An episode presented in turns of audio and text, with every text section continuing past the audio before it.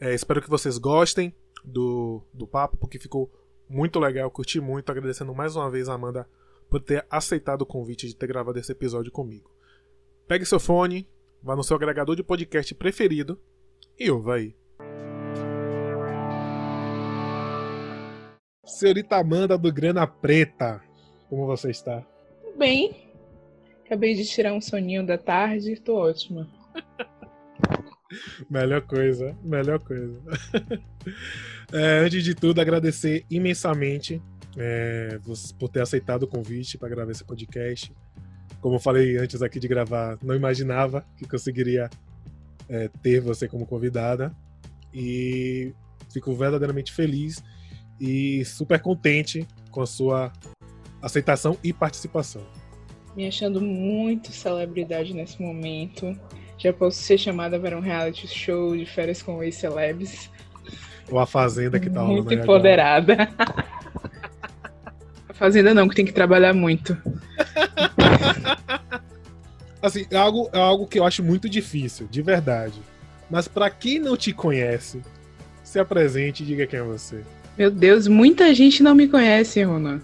Inclusive, eu sou de Salvador, mas a maioria do meu público é de São Paulo, então isso diz muita coisa. Sim. Mas meu nome é Amanda Dias, eu sou jornalista econômica, formada pela UFRB, é, Universidade Federal do Recôncavo. Sou também consultora financeira pelo Instituto Financial Coaching e sou pós-graduanda em gestão financeira pela Unifax, aqui mesmo em Salvador. E acho que convidei a Amanda aqui, que ela citou de uma benevolência assim gigante que ela já garantiu o lugar dela no céu, para falar sobre gestão financeira, né, de baixa renda, que foi um assunto muito pedido né, pelas pessoas que ouvem esse humilde podcast. Mas me fala aí, Amanda, como nasceu essa ideia de falar sobre gestão financeira? Como surgiu essa ideia para você? Como se deu a ideia de começar a falar sobre gestão financeira para um público? Bom, é, para começar, eu já dei um panorama do meu currículo de forma bem engessada, né? Desculpa, Ronan, desculpa o público do Ovo aí, mas é, eu sou eu sou tudo isso, mas eu também sou empreendedora. Eu fundei uma plataforma de educação financeira que é o Grana Preta há dois anos atrás. Na verdade, vai fazer dois anos agora em dezembro. E a ideia de início era compartilhar esse conhecimento que eu tinha sobre educação financeira, sobre economia. Coisas que eu aprendi na faculdade, como é, traduzir esses conceitos econômicos, como tornar a economia um assunto mais do dia a dia do brasileiro e da população de baixa renda. E a ideia, na verdade, é ensinar as pessoas de baixa renda a se organizar, porque sim, finanças é para pessoas de baixa renda e principalmente para quem ganha pouco. Então, se você acha que finanças é só para quem tem muito dinheiro para investir, você está completamente enganado, porque quem precisa saber mais como gerir o pouco que tem é realmente a pessoa de baixa renda. Então, é por isso que eu estou aqui. É, e é interessante quando você falou isso nessa questão da, de gerir, porque a gente não tem, né? A gente infelizmente não tem uma educação financeira que vem da base, principalmente da parte escolar, né, ensino médio, não tem esse tipo de de educação. A gente não tem esse contato, como você mesmo falou. A gente sempre acredita que é algo voltado para a pessoa que tem dinheiro para cacete, que vai gerir as empresas e bolsas e tudo mais, e a gente acaba não tendo esse tipo de contato. Você acha que essa falta de contato tem tende a ter uma maioria da população endividada, que tenha problem sérios problemas financeiros? Bom, é, primeiro, uma coisa que eu acredito, e que na verdade é demonstrado através das políticas públicas, né? Porque uma coisa que é importante pensar é que assim, que as pessoas que a gente elege para fazer as leis, os deputados, é, quando eles não se posicionam, não fazem leis relacionadas a determinadas coisas, também é uma forma de fazer política. Quando você tipo fecha os olhos para aquilo e se omite, também é uma forma de fazer política. Só que, assim como a gente não teve acesso à educação financeira, a gente também não teve acesso à educação cidadã, a gente não conhece muito bem a nossa Constituição, a gente não sabe o que é nosso direito, o que não é. Então a gente não tem condições de cobrar por conta disso. Mas é, a nossa condição financeira ela acontece muito por conta de uma desigualdade, né, que é estrutural desde o início da nossa sociedade. A gente tem uma sociedade que economicamente ela surgiu baseada na escravização de pessoas, ou seja, você sequestra pessoas para trabalhar de forma forçada para você e todo aquele dinheiro que o trabalho dessas pessoas produz fica para você e você não retorna em nada para aquelas pessoas. Mesmo depois que é, houve né, a liberação da escravização no Brasil, essas pessoas não ganharam nada de retorno por, por isso. Então elas ficaram anos sem receber nada depois que finalizou. Anos que eu falo são centenas de anos, tá? Para quem tá ouvindo. Foram gerações e gerações de pessoas, cerca de 19, quase 20 gerações, se for considerar a expectativa de vida de um ser humano escravizado, que era bem baixa. É, então foram muitas gerações de pessoas que não tiveram acesso a nenhum tipo de renda. E aí, depois que é, é, abolida a escravidão, essas pessoas continuaram sem ter acesso à renda e sem ter acesso ao emprego. Tem um doutor em economia daqui de Salvador, inclusive, que é o doutor Silvio Humberto, que ele fala sobre as leis que foram criadas para poder sistematicamente manter as pessoas numa posição de pobreza e subalternidade. Então, assim, a gente não está na desigualdade econômica porque a gente quer, porque a gente não acorda cedo para procurar emprego ou para trabalhar, a gente está nessa condição também por conta das políticas públicas e das leis que foram feitas para lenhar com o time das pessoas de baixa renda e principalmente das pessoas negras, para falar de uma, uma forma bem popular e para as pessoas entenderem. Então, existe um projeto para isso. Quando você não dá acesso às pessoas de baixa renda à educação financeira, é porque você tem um plano por trás disso também. Né? É, quem lucra com o superendividamento da população? Os grandes bancos. É, os grandes bancos, exatamente. E aí, falando isso, eu estou me comprometendo? Estou me comprometendo, mas tudo em nome de mostrar para as pessoas que não é que eu vou forçar você a tirar 100 reais do seu salário num momento de crise como esse que a gente está vivendo, né? Eu não estou falando isso. Eu estou falando que nos momentos de vacas gordas, a gente tem que começar a pensar que em determinado momento a gente vai passar por uma crise de novo. E como é que a gente está se organizando para poder passar por essa crise com qualidade de vida, sem sofrer tanto? Porque quando a gente está em vacas gordas, o que é que que o, o, Estado, os grandes empresários querem que a gente faça. Eles querem que a população de baixa renda não tenha educação financeira para que ah, se a população de baixa renda está com dinheiro, ela vai comprar. E aí ela vai comprar, ela compra televisão, ela compra carro, ela compra um monte de coisa para casa dela. E tipo, tudo bem você querer ter as coisas para sua casa, mas se você ficar o tempo todo sempre comprando quando tá em vacas gordas e aquecendo a economia, isso não é, isso é bom para a economia, né? Mas não é o papel só da população de baixa renda aquecer a economia porque os grandes empresários, as pessoas que têm grandes fortunas, elas estão segurando o seu dinheiro no mercado financeiro, né, investindo, fazendo aquele dinheiro render, enquanto você, pessoa pobre, está aí comprando dessas empresas, dessa fazendo o sistema, né, girar, fazendo a economia girar, mas quando a gente está em crise, a primeira coisa que acontece é você ficar endividado, você recorrer a esses bancos para buscar empréstimo e aí, na hora que você busca empréstimo, os juros são altíssimos. Na verdade, os juros do Brasil são um dos mais altos do mundo, né? Se você pega um empréstimo de 4 mil reais no Brasil hoje, daqui a 10 anos a sua dívida já vai estar mais de um milhão de reais. Então aí é muito rápido para você se tornar um milionário em dívidas aqui no Brasil. Enquanto que o contrário é bem mais duro, bem mais complicado. É, é interessante como você falou dessa questão histórica, né, de como é, existir um plano para poder ter uma população que não tem uma educação financeira e que é altamente endividada. Quando você tem é, registros de leis onde pessoas escravas não poderiam ter posses e terras, né? Logo após a abolição da escravatura. E também quando você cria um sistema de é, embranquecimento do país, e você chama uma população europeia trazendo, oferecendo terra, moradia e dinheiro para essa população. Então é óbvio que você vai ter uma população mais abastada, mais endividada e, em sua grande maioria, ex-escravos, como você falou, de 20, de 20, de 19, 20 gerações para poder se entender nessa questão é, de economia. É, eu quero comentar também um pouco sobre o que você falou antes, Sim. que às vezes eu participo desses podcasts assim, aí depois eu vejo a repercussão, né, o comentário das pessoas. E teve um podcast que eu participei, tipo um podcast com audiência bem grande, que as pessoas falaram que o conteúdo foi ótimo, mas que no final tem, teve uma tendência à doutrinação.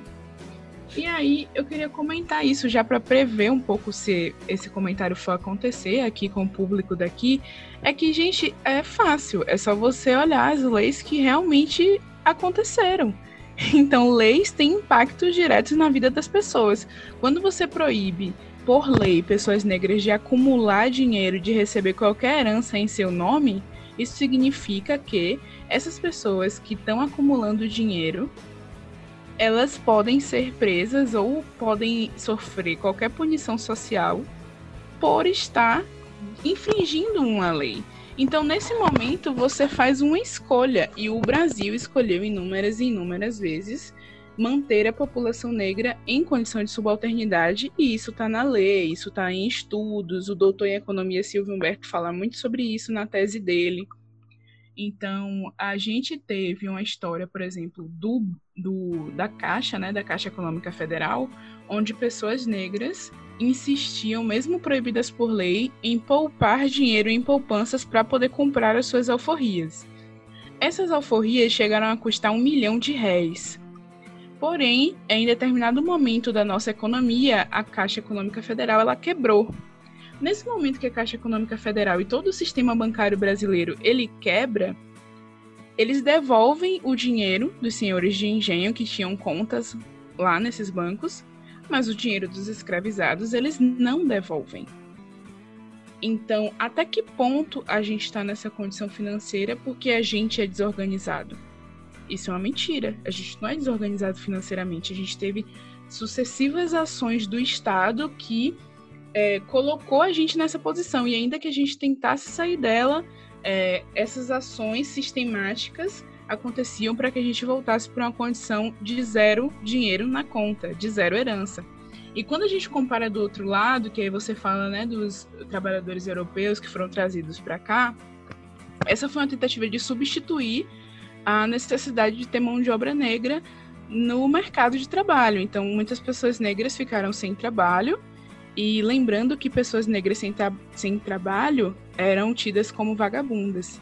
E pessoas vagabundas estavam infringindo a lei anti-vadiagem e elas eram presas por não ter trabalho.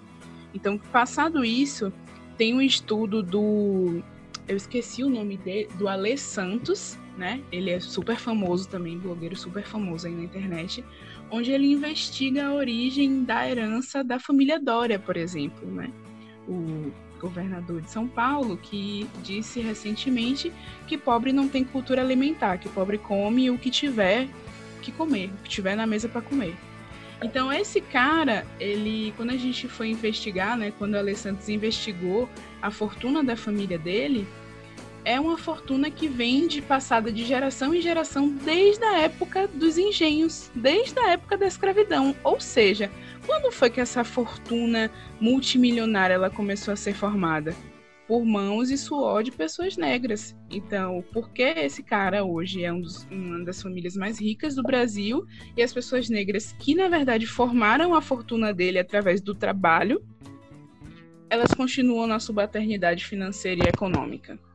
Então é, é, algo que a gente precisa pensar enquanto sociedade. E se o Brasil não olhar para isso, a gente vai continuar nessa situação econômica lastimável, porque assim, não tem como você continuar mantendo uma desigualdade econômica tão gritante no país, onde a maioria da população está em posição de subalternidade econômica. Não tem como, porque se você continua mantendo grandes fortunas à mão de pouquíssimas pessoas, sem taxar essas fortunas, sem fazer nenhuma redistribuição de renda, o país vai continuar na merda, porque a partir do momento que o país entra em crise, essas grandes fortunas, elas fogem do mercado, então os ricos eles vão investir em dólar, eles vão investir em euro, em moeda dupla, enfim, em diversas outras formas de investimento e significa que esse capital ele foge do país.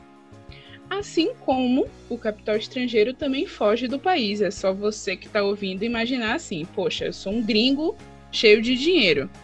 Aí você olha para o Brasil, queimando, país queimando todinho, em chamas. A economia é uma merda, um presidente que é esse cara. Então, se você é uma pessoa minimamente sensata, assim, e você olha para esse país e pensa, gente, não tenho condições de deixar meu dinheiro nesse país. Não vou investir nesse país. Então, dessa forma, a gente continua e a gente vai continuar em um período de crise. Então, se você está aí na sua casa ouvindo esse podcast e não tem nenhum tipo de reserva econômica, amigo, comece a se preocupar, porque nossa situação vai se tornar cada vez mais difícil. É... Pesado. Pesado. Muito pesado. Vou até ver aqui minha proposta da quando terminar esse episódio. É... e é, é interessante como você deu essa visão, porque de fato tem. Até pouco tempo atrás, teve. É, pouco tempo que eu digo, tipo, uns 20 anos, a lei de vadiagem foi extinguida. E você falar também sobre a questão da, da economia, de como o governo interfere nisso e as leis, só precisa voltar um pouco no tempo sobre um tal de Fernando Collor, que meteu mão na poupança de vários trabalhadores e quase quebrou o país entendeu? E a mente Sim. e a mente da população brasileira elegeu esse cara de novo senador. Eu não entendo isso, mas isso é pauta para outro assunto. É complexo demais. Complexo demais. Difícil é... a gente não perder a esperança, né? Eu fico sim pensando, meu Deus, por que eu não saí daqui quando eu tive oportunidade? Porque é muito complicado, gente. É muito difícil, realmente. E aí você. Assim, a gente por exemplo, as pessoas ficam perguntando: ah, por que Bolsonaro não caiu ainda? Não é sobre Bolsonaro, é sobre o país que elegeu Bolsonaro. E é então, é sobre assim... também quem botou ele lá, velho. Não foi. Assim, claro que tem uma parte da população que. que foi um antipetismo, isso eu tenho clara, claro entendimento. Mas foi grande empresário visando a manutenção de suas riquezas, pô. Não é à toa que grandes templos foram isentos de bilhões de, de taxação, enquanto a galera quer taxar livro, fala que arroz vai aumentar porque é, o pobre tem um poder aquisitivo maior. Sacou? Então, tipo, é um, tem um, todo um plano por trás disso. Exatamente. Enquanto isso, os nossos índices de pessoas que passam fome no país, ele só aumenta. Então, assim, é, é muito assim, né? Porque também essas quem são essas pessoas? Essas pessoas detêm os principais meios de comunicação, que aí eles conseguem fazer uma narrativa de demonização de determinados grupos políticos e enaltecimento de outros grupos políticos. Essas pessoas não medem o seu poder, né? Porque a gente está vendo aí que a demonização do PT é, foi um tiro que saiu pela culatra, porque acabou é, criando, ficando fora de controle, pirando as pessoas. E criando o, o, tal do mito, velho. É, e, e assim, as pessoas, de forma geral, a maioria das pessoas não são os grandes empresários, são a maioria das pessoas que votaram e colocaram Bolsonaro lá. Então, essas pessoas elegeram um cara que não foi para debate, é, elas se informam pelo WhatsApp, elas agora não assistem Globo e elas ignoram totalmente as notícias. Então existe um contexto para que essa população seja criada, né? Para que essas pessoas que não têm nenhum interesse em saber do que está acontecendo exista. E aí, voltando para nossa pauta de finanças, pessoas querem que as pessoas que fazem a educação financeira lidem com todos esses problemas sem falar de política. É muito difícil. Porque como é que eu vou. Ah, por que você não faz conteúdo pra gente se organizar com um salário mínimo? Amigo, você já viu o preço do aluguel nas principais cidades brasileiras, ele é literalmente maior que o salário mínimo. Então, assim, aí eu vou falar, não, você vai se organizar dessa e dessa forma, você vai dividir o seu salário assim, assim, assado. Aí a pessoa, ah, mas não dá para fazer isso porque eu pago aluguel. Então, amigo, não dá para fazer milagre. É, é, economia. Então a gente tem grandes fortunas que não são taxadas, então proporcionalmente as pessoas que têm grandes fortunas, elas pagam menos impostos do que a gente, porque a gente paga imposto nos bens de consumo, é surreal. Como é que um país taxa os bens básicos de consumo, tipo assim, arroz. Então, o arroz para estar nesse preço, ele foi taxado lá no agricultor, depois ele foi taxado na fábrica, que lavou o arroz, que branqueou o arroz, que embalou o arroz. Então já teve duas taxações. E ele vai ser taxado de novo lá no mercado que vai vender o arroz pra gente. Então a gente paga três alíquotas de imposto em um único produto, que é o que a galera chama de imposto de cascata, né? Que vai colocando um por cima do outro. E então fica muito paga, complicado. E que sempre quem paga o preço final é o consumidor final, que a gente e por mais que você faça pesquisa, o preço vai estar tá alto, velho. Não tem Sim, jeito. exatamente. Voltando para a pergunta. Essa relevância da educação financeira para a população, como você vê? É, eu vejo como muito importante, né? Como eu falei assim, é, existe um projeto para que essa população continue fazendo renda através do trabalho mas que ela não acesse essa mesma renda. Assim como era na escravidão, onde a gente era traba trabalhava forçado, fazia fortuna para os grandes latifundiários e não recebia nada de dinheiro, nem renda, nem nenhuma estrutura de volta. Então, hoje ainda isso acontece em determinada proporção, porque é, a população negra ela tem uma produção de dinheiro alta, então em um ano, no ano 2017, segundo o Instituto Locomotiva, que é um instituto que faz pesquisas, a população negra ela consumiu 1,7 trilhões de reais. Ou seja, ela é a população que mais injeta dinheiro na economia circular do país. Quando eu falo de injetar dinheiro na economia circular, é consumir, é botar o seu dinheiro para jogo, é fazer a economia girar, aquecer, comprar do comércio essa população é a que mais faz isso. Em compensação, é a população que mais acessa a vulnerabilidade econômica em momentos de crise. São os empresários que menos lucram também, é, são os empresários que não conseguem faturar, chegar ao faturamento de 60 mil por ano. 60 mil por ano é 5 mil por mês. E 5 mil por mês é o valor mínimo para você manter uma empresa de pé. E eu falo isso porque eu sou empresária, eu tenho uma empresa digital. Então, o, a minha estrutura de custos é muito baixa, porque eu trabalho com internet, computador, câmera e só, não saio da minha casa. Então, tipo, eu tenho uma estrutura de custos bem reduzida. Então, se eu estou falando de empresários que não é, faturam nem 5 mil reais por mês, significa que eles não estão lucrando e que no máximo eles estão trocando dinheiro, porque tudo que eles gastam para produzir um produto é o que eles cobram no preço final e às vezes eles estão tendo até prejuízo.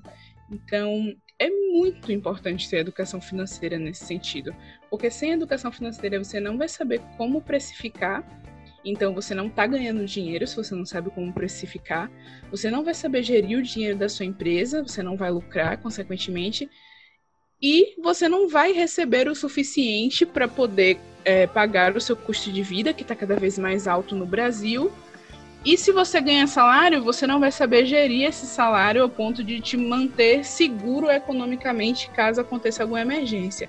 Então você vai cair na ilusão de sempre que tiver dinheiro, entre muitas aspas, sobrando, você vai lá e consome aquele dinheiro com algum item de consumo que vai te dar um prazer momentâneo, mas que depois você vai estar exposto à vulnerabilidade social e econômica. Então isso é muito complicado. Falar isso para as pessoas que ganham, por exemplo, eu já ganhei um salário mínimo na época que o salário mínimo era 900 reais e eu prestava consultoria para pessoas que ganhavam muito mais do que eu, mas que não conseguiam se organizar com o que ganhavam. E isso é muito ruim porque, assim, no momento de vulnerabilidade econômica, quem não tem nenhuma reserva vai se endividar tanto quanto a pessoa que sempre foi pobre e que, que não tem o suficiente para sobreviver. Então, nessa hora, tipo, você cria é, um bloom na hora de acessar é, política pública, por exemplo. A pessoa que ganhava dois mil reais e que perdeu o salário vai disputar o mesmo auxílio emergencial que uma pessoa que não ganhou nenhum salário no mês, entendeu? Que sustentava a família com menos de um salário por mês. Então, isso, isso gera uma situação econômica muito ruim. Então, a gente precisa se resguardar até mesmo para a gente ajudar as pessoas quando acontecer uma situação de crise, por exemplo. Eu acho que não precisa nem comentar, né? Acho que foi tudo respondido. Mas é, é interessante ver como a estrutura pública e, e, não tem jeito, a política faz parte de todo esse sistema que a gente é, principalmente o sistema econômico, é, para poder manter essa estrutura da elite rica no topo e a população de baixíssima renda na base, mantendo todo esse sistema. Avançando um pouco mais aqui no nosso papo, Amanda, eu queria opinião sua sobre os coaches de finanças. Né? A gente tem visto muito essa galera vendendo as fórmulas mágicas, a mente milionária, né? A ideia da mente milionária, você tem a mente milionária, acorde cedo enquanto os outros dormem, façam isso, façam aquilo, tentando vender essa ideia da mente milionária. Como você vê esses coaches de finanças? Como você, né, dentro desse meio, observa isso? É, eu sou coach, né? então, então gente, é muito. Você fez a pergunta errada. Mas assim, essas pessoas têm um discurso bem neoliberal, assim, né? Acorde, do, acorde cedo. Tem uns livros que são bem assim, eu vou te ensinar a ser rico. De um real a um você, milhão. Você é pobre porque quer. Você nasceu rico. E, tipo, é sua escolha ser pobre. É uma coisa bem louca, assim, tipo. São tantas camadas, mas deixa eu deixa eu tentar começar. Primeira coisa, é um conceito muito importado dos Estados Unidos, né? Os Estados Unidos têm aquela pegada de tipo sonho americano, se você trabalha pelos seus sonhos, você consegue. Somos o maior país do mundo, aqui você pode tudo. Então eles vendem essa imagem para os outros países do mundo. E a primeira coisa é essa. A segunda coisa é que a gente tem um contexto social e econômico muito diferente de todos os outros países. É muito diferente. Tipo, é diferente no osso, assim. A gente tem uma elite social e econômica, uma elite política no Brasil que faz péssimas escolhas desde sempre, gente. São escolhas conscientes. Essas pessoas, elas não estão se importando de que dar mais acesso ao pobre à universidade vai trazer mão de obra mais qualificada e vai fazer a gente produzir melhor e faturar mais. Eles não estão, eles não pensam assim a longo prazo. A gente tem uma elite econômica que pensa assim: ah, eu não vou dar oportunidade para pobre estar na universidade porque pobre tem que ter uma educação ruim, básica, porque aí ele vai ser um trabalhador calado que vai produzir, que vai ser dependente financeiramente da minha empresa. Então, eu vou poder explorar ele o quanto eu quiser. Não à toa, esse país foi o país, o último país a abolir a escravidão. Então, esse país tem na mentalidade, no cerne da sua mentalidade, essa concepção de que é, pessoas mais emburrecidas, pessoas com menos oportunidades, com menos é, opções, vão ser mais fáceis de ser manipuladas, tanto é, politicamente quanto economicamente. Quando você está no desespero por um emprego, você aceita qualquer coisa. E é por isso que eu bato muito nessa tecla de que sim, você precisa fazer uma reserva de emergência, querido. Porque se você perder o emprego e você tem uma qualificação alta, você vai ter que aceitar qualquer coisa. E às vezes você vai estar tá lá varrendo o chão, não que isso seja menos, eu estou falando dentro do contexto do Brasil, a forma como as pessoas tratam as pessoas que trabalham em, em trabalhos manuais, em postos de limpeza, e, e organização, cozinha, são atividades essenciais para todo mundo. Mas a forma como o país trata essas pessoas é uma recriação do sistema escravocrata. Então, se você não se cuidar, se você não se proteger financeiramente, você vai estar em uma situação de dificuldade e você vai se deparar, se defrontar com esse subemprego de novo, porque é isso que a sociedade guarda para pessoas negras e pessoas de baixa renda. Eu falo isso por experiência própria. Então, é muito importante você começar a se organizar para se resguardar dessa situação. Porque quando você tá lá com a vassoura na mão, ninguém quer ouvir se você fez faculdade, não sei das quantas, se você sabe investir o seu dinheiro e não sei onde. Ninguém quer saber, você não abre nem a boca. As pessoas, só por te verem ali, elas já acham que aquele lugar é tão pertencente a você pela sua cor, pela sua origem social, que elas não vão questionar você ali naquele lugar. Agora, elas questionariam se fosse uma pessoa branca naquele lugar, né? Nossa, menino tão bonito, tão educado. O que, que, que ele está fazendo ali? O que aconteceu? Né? Então é, é, muito, é, é muito complicado. E aí essas, esses profissionais, eles não refletem nada disso.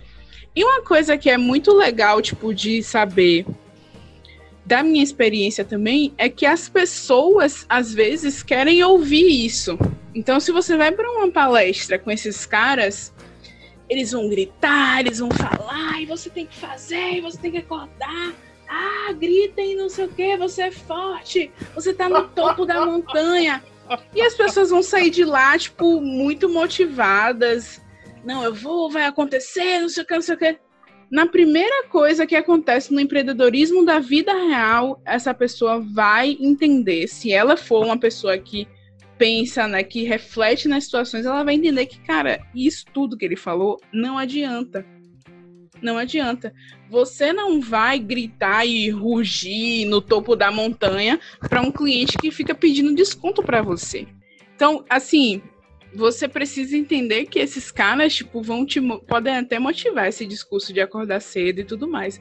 Mas na prática, na prática a teoria é outra. Na prática você tem que ter conhecimento real é, da sua história, você tem que saber que se você não se impor dentro do mercado, outras pessoas vão querer colocar preço no seu trabalho, porque sempre foi assim no trabalho de pessoas negras. Então, vai ter um cliente lá que ele vai dizer que seu trabalho está muito caro, que ele conhece outra pessoa que faz mais barato, e com isso você vai só cedendo a essa pressão, porque você também não foi ensinado a dar preço na sua hora de trabalho. Então, aí você vai cedendo a essa pressão no final do mês as suas contas estão lá só acumulando e você sem faturar o suficiente para poder é, sair dessa situação né, de vulnerabilidade. Então é, é, importante você. Enfim, né, velho? Já fazendo meu jabá aqui, siga o Grana Preta nas redes sociais. Tô no Instagram como arroba Grana Preta Oficial. Eu tô no YouTube também, o canal é Grana Preta. Eu tô no Twitter, no LinkedIn, se você tiver LinkedIn. E o importante é que você consiga aprender o básico e comece a se organizar para fazer melhores escolhas com o seu dinheiro. É você aprender quais são as opções, o que é que está escondido em cada opção, o que é que está escondido nas letrinhas miúdas daquele contrato de empréstimo, quanto é que a sua dívida vai ficar lá no futuro, né? Porque às vezes a gente faz uma compra ou adquire um crédito e olha só o valor da parcela, ah, isso aqui cabe no meu bolso.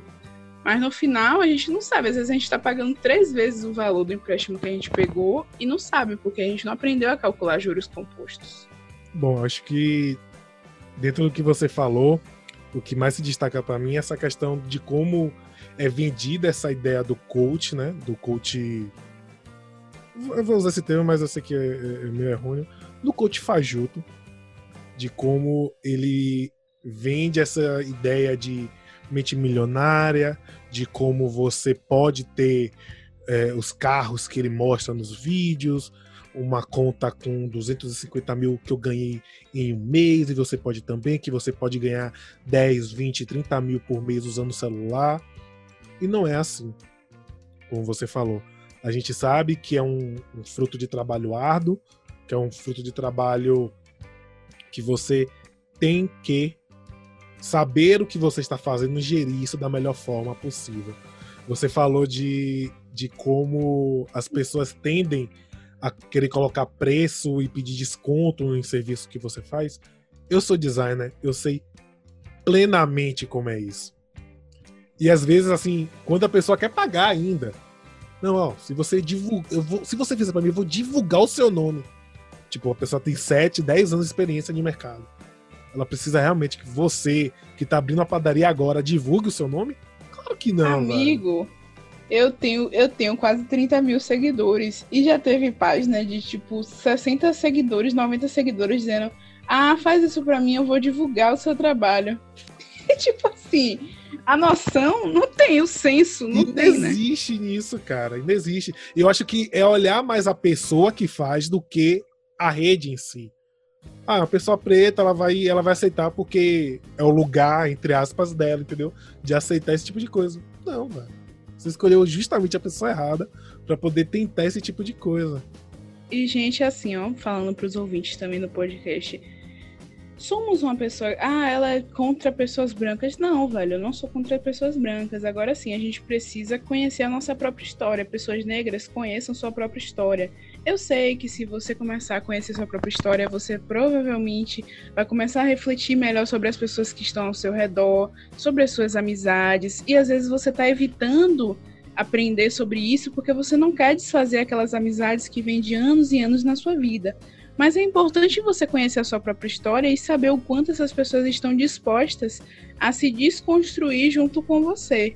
Porque aí, quando a gente tem uma pessoa branca que realmente é interessada nessas pautas, que começa a olhar para a condição do outro, das populações negras, indígenas, com mais empatia, então aí a gente vê que essa pessoa realmente está interessada em tornar o mundo legal para todo mundo existir. Mas enquanto o mundo tá legal só para você e você continua dizendo que tudo que o outro fala é mimimi, talvez essa pessoa não esteja muito interessada que a sua sobrevivência fique tão bacana quanto a dela. Eu acho muito interessante quando eu começo a falar sobre essas coisas e as pessoas, ah, começou a doutrinação. Eu fico, porra, deve estar tá muito bom comunista. viver a vida desse cara, né, velho? Deve estar tá muito legal viver a vida dele. E ele não quer de jeito nenhum que as pessoas comecem a pensar diferente. Porque aqui eu não tô doutrinando ninguém. Quem quiser me seguir nas redes sociais vai me seguir porque gostou do que eu falei. Mas o medo deles é que as pessoas gostem do que eu falei. É que as pessoas comecem a pensar diferente a partir de uma coisa que eu falei. Então, para isso não acontecer, porque tá tão bom para mim que eu não quero que outras pessoas tenham a mesma coisa que eu tenho, aí ela começa a tentar calar aquelas pessoas que falam diferente, né? E é, é muito é muito complicado. A gente precisa pegar visão sobre essas coisas e aprender sobre nossa própria história para também não sair falando besteira, né? Tipo, não sair acreditando em conto de fadas. Lá na minha cidade mesmo, no interior de, Valença, na Bahia, no interior da Bahia, teve um cara que deu um golpe milionário, tipo 80 milhões de reais em pessoas do Brasil todo, fazendo exatamente isso que você falou aí é, ele vinha para Salvador, alugava carros de luxo, Porsche, vários carros chiques, começava a dar rolé na orla de Salvador, fazia cavalo de pau na orla ali naquela orla nova que tem. E aí, onde, onde rolou o Réveillon, sabe? Então ali tem espaço para o carro correr, dar cavalo de pau, enfim. Ele fazia várias coisas assim e começava a filmar ele operando no mercado de criptomoedas. E aí começava a filmar, como se nada daquilo pudesse ser editado, né? Como se tudo fosse 100% real. E aí as pessoas começavam a, tipo, jogar dinheiro. Não, investe meu dinheiro, vou transferir para vocês, não sei o quê. Enfim, no final eles deram um golpe de 80 milhões de reais em pessoas do Brasil todo, pessoas do sul, do sudeste, todo mundo caindo nessa lorota porque ele vendia uma vida perfeita de milionário aos 25 anos no Instagram. e assim, é, eu conheço a família dele, conheço ele e tal. E eu e meu irmão, meu irmão é gestor financeiro também, a gente ficava assim, rapaz, como é que essa pessoa ficou milionário aos 25 anos? Peraí, vamos fazer a conta assim, como assim ele tá milionário aos 25 anos? Tipo, ele não tem empresa, tudo que ele faz é aqui nas redes sociais. Beleza que o pai dele tem um posto de gasolina, mas um milhão de reais aos 25 anos? A gasolina tipo, não tá tão cara assim. Pera aí, né? Então é, é isso, né, galera? Tipo, procurar conteúdo também de pessoas que são sérias, sabe? Porque senão você vai acabar caindo nessas lorotas, nessas pirâmides, nessas laranjadas. É, para concluir, já você já apresentou as redes, já falou, já fez o seu vamos jabá, lá, mas lá, dê uma conclusão aí pro pessoal, para quem quer iniciar essa questão de investimento, para quem pensa nessas coisas de finanças, dê a sua palavra aí. Bom, gente, vim aqui participar desse podcast, bater esse papo com o Ronan, com vocês. E a ideia é uma só, velho. Se você não começou ainda, comece, procure conteúdos, comece aos pouquinhos. Não é fácil, não é do dia para noite. Investimento não é para você ficar rico, ficar milionário aos 25 anos da noite para o dia. É uma forma de você é se organizar melhor e alcançar um pouco mais rápido os seus sonhos sem cair no endividamento. Então é uma, é uma ferramenta para você adquirir seus sonhos, comprar um carro, fazer aquela viagem com a família, viver com mais qualidade de vida, se resguardar né, nos momentos de crise, você ter o seu pé de meia e fazer isso de forma um pouco mais rápida. Então você vai investir para que aqueles juros acelere o crescimento do seu dinheiro. Assim como a sua dívida cresce ao longo do tempo, agora você vai aprender a fazer o seu dinheiro trabalhar para você e crescer ao longo do tempo. É só seguir a gente nas redes sociais. A gente oferece uns cursos também de vez em quando. A gente abre umas turmas para os nossos cursos de introdução às finanças. A gente tem vídeo, fazemos live é, geralmente duas vezes por mês. Então tem muito conteúdo lá, muito espaço para a gente bater um papo. Então segue a gente nas redes sociais. E comece hoje, comece o quanto antes. Amanda, só tenho a agradecer mais uma vez pela sua participação. É, foi um papo que me abriu a mente para a questão financeira que de fato eu sou uma das pessoas que não tem esse tipo de educação. Acho que vou fazer o curso já hoje. e agradeço imensamente a sua participação aqui, que foi bastante enriquecedora esse papo com certeza vai atingir muita gente. Obrigado de verdade. Obrigada a vocês pelo convite e até a próxima. Esse foi mais um episódio do Ovaí. Pelas sugestões e críticas, me procure nas redes sociais no Instagram, arroba RonanCS, e no Facebook, Ronan Carvalho.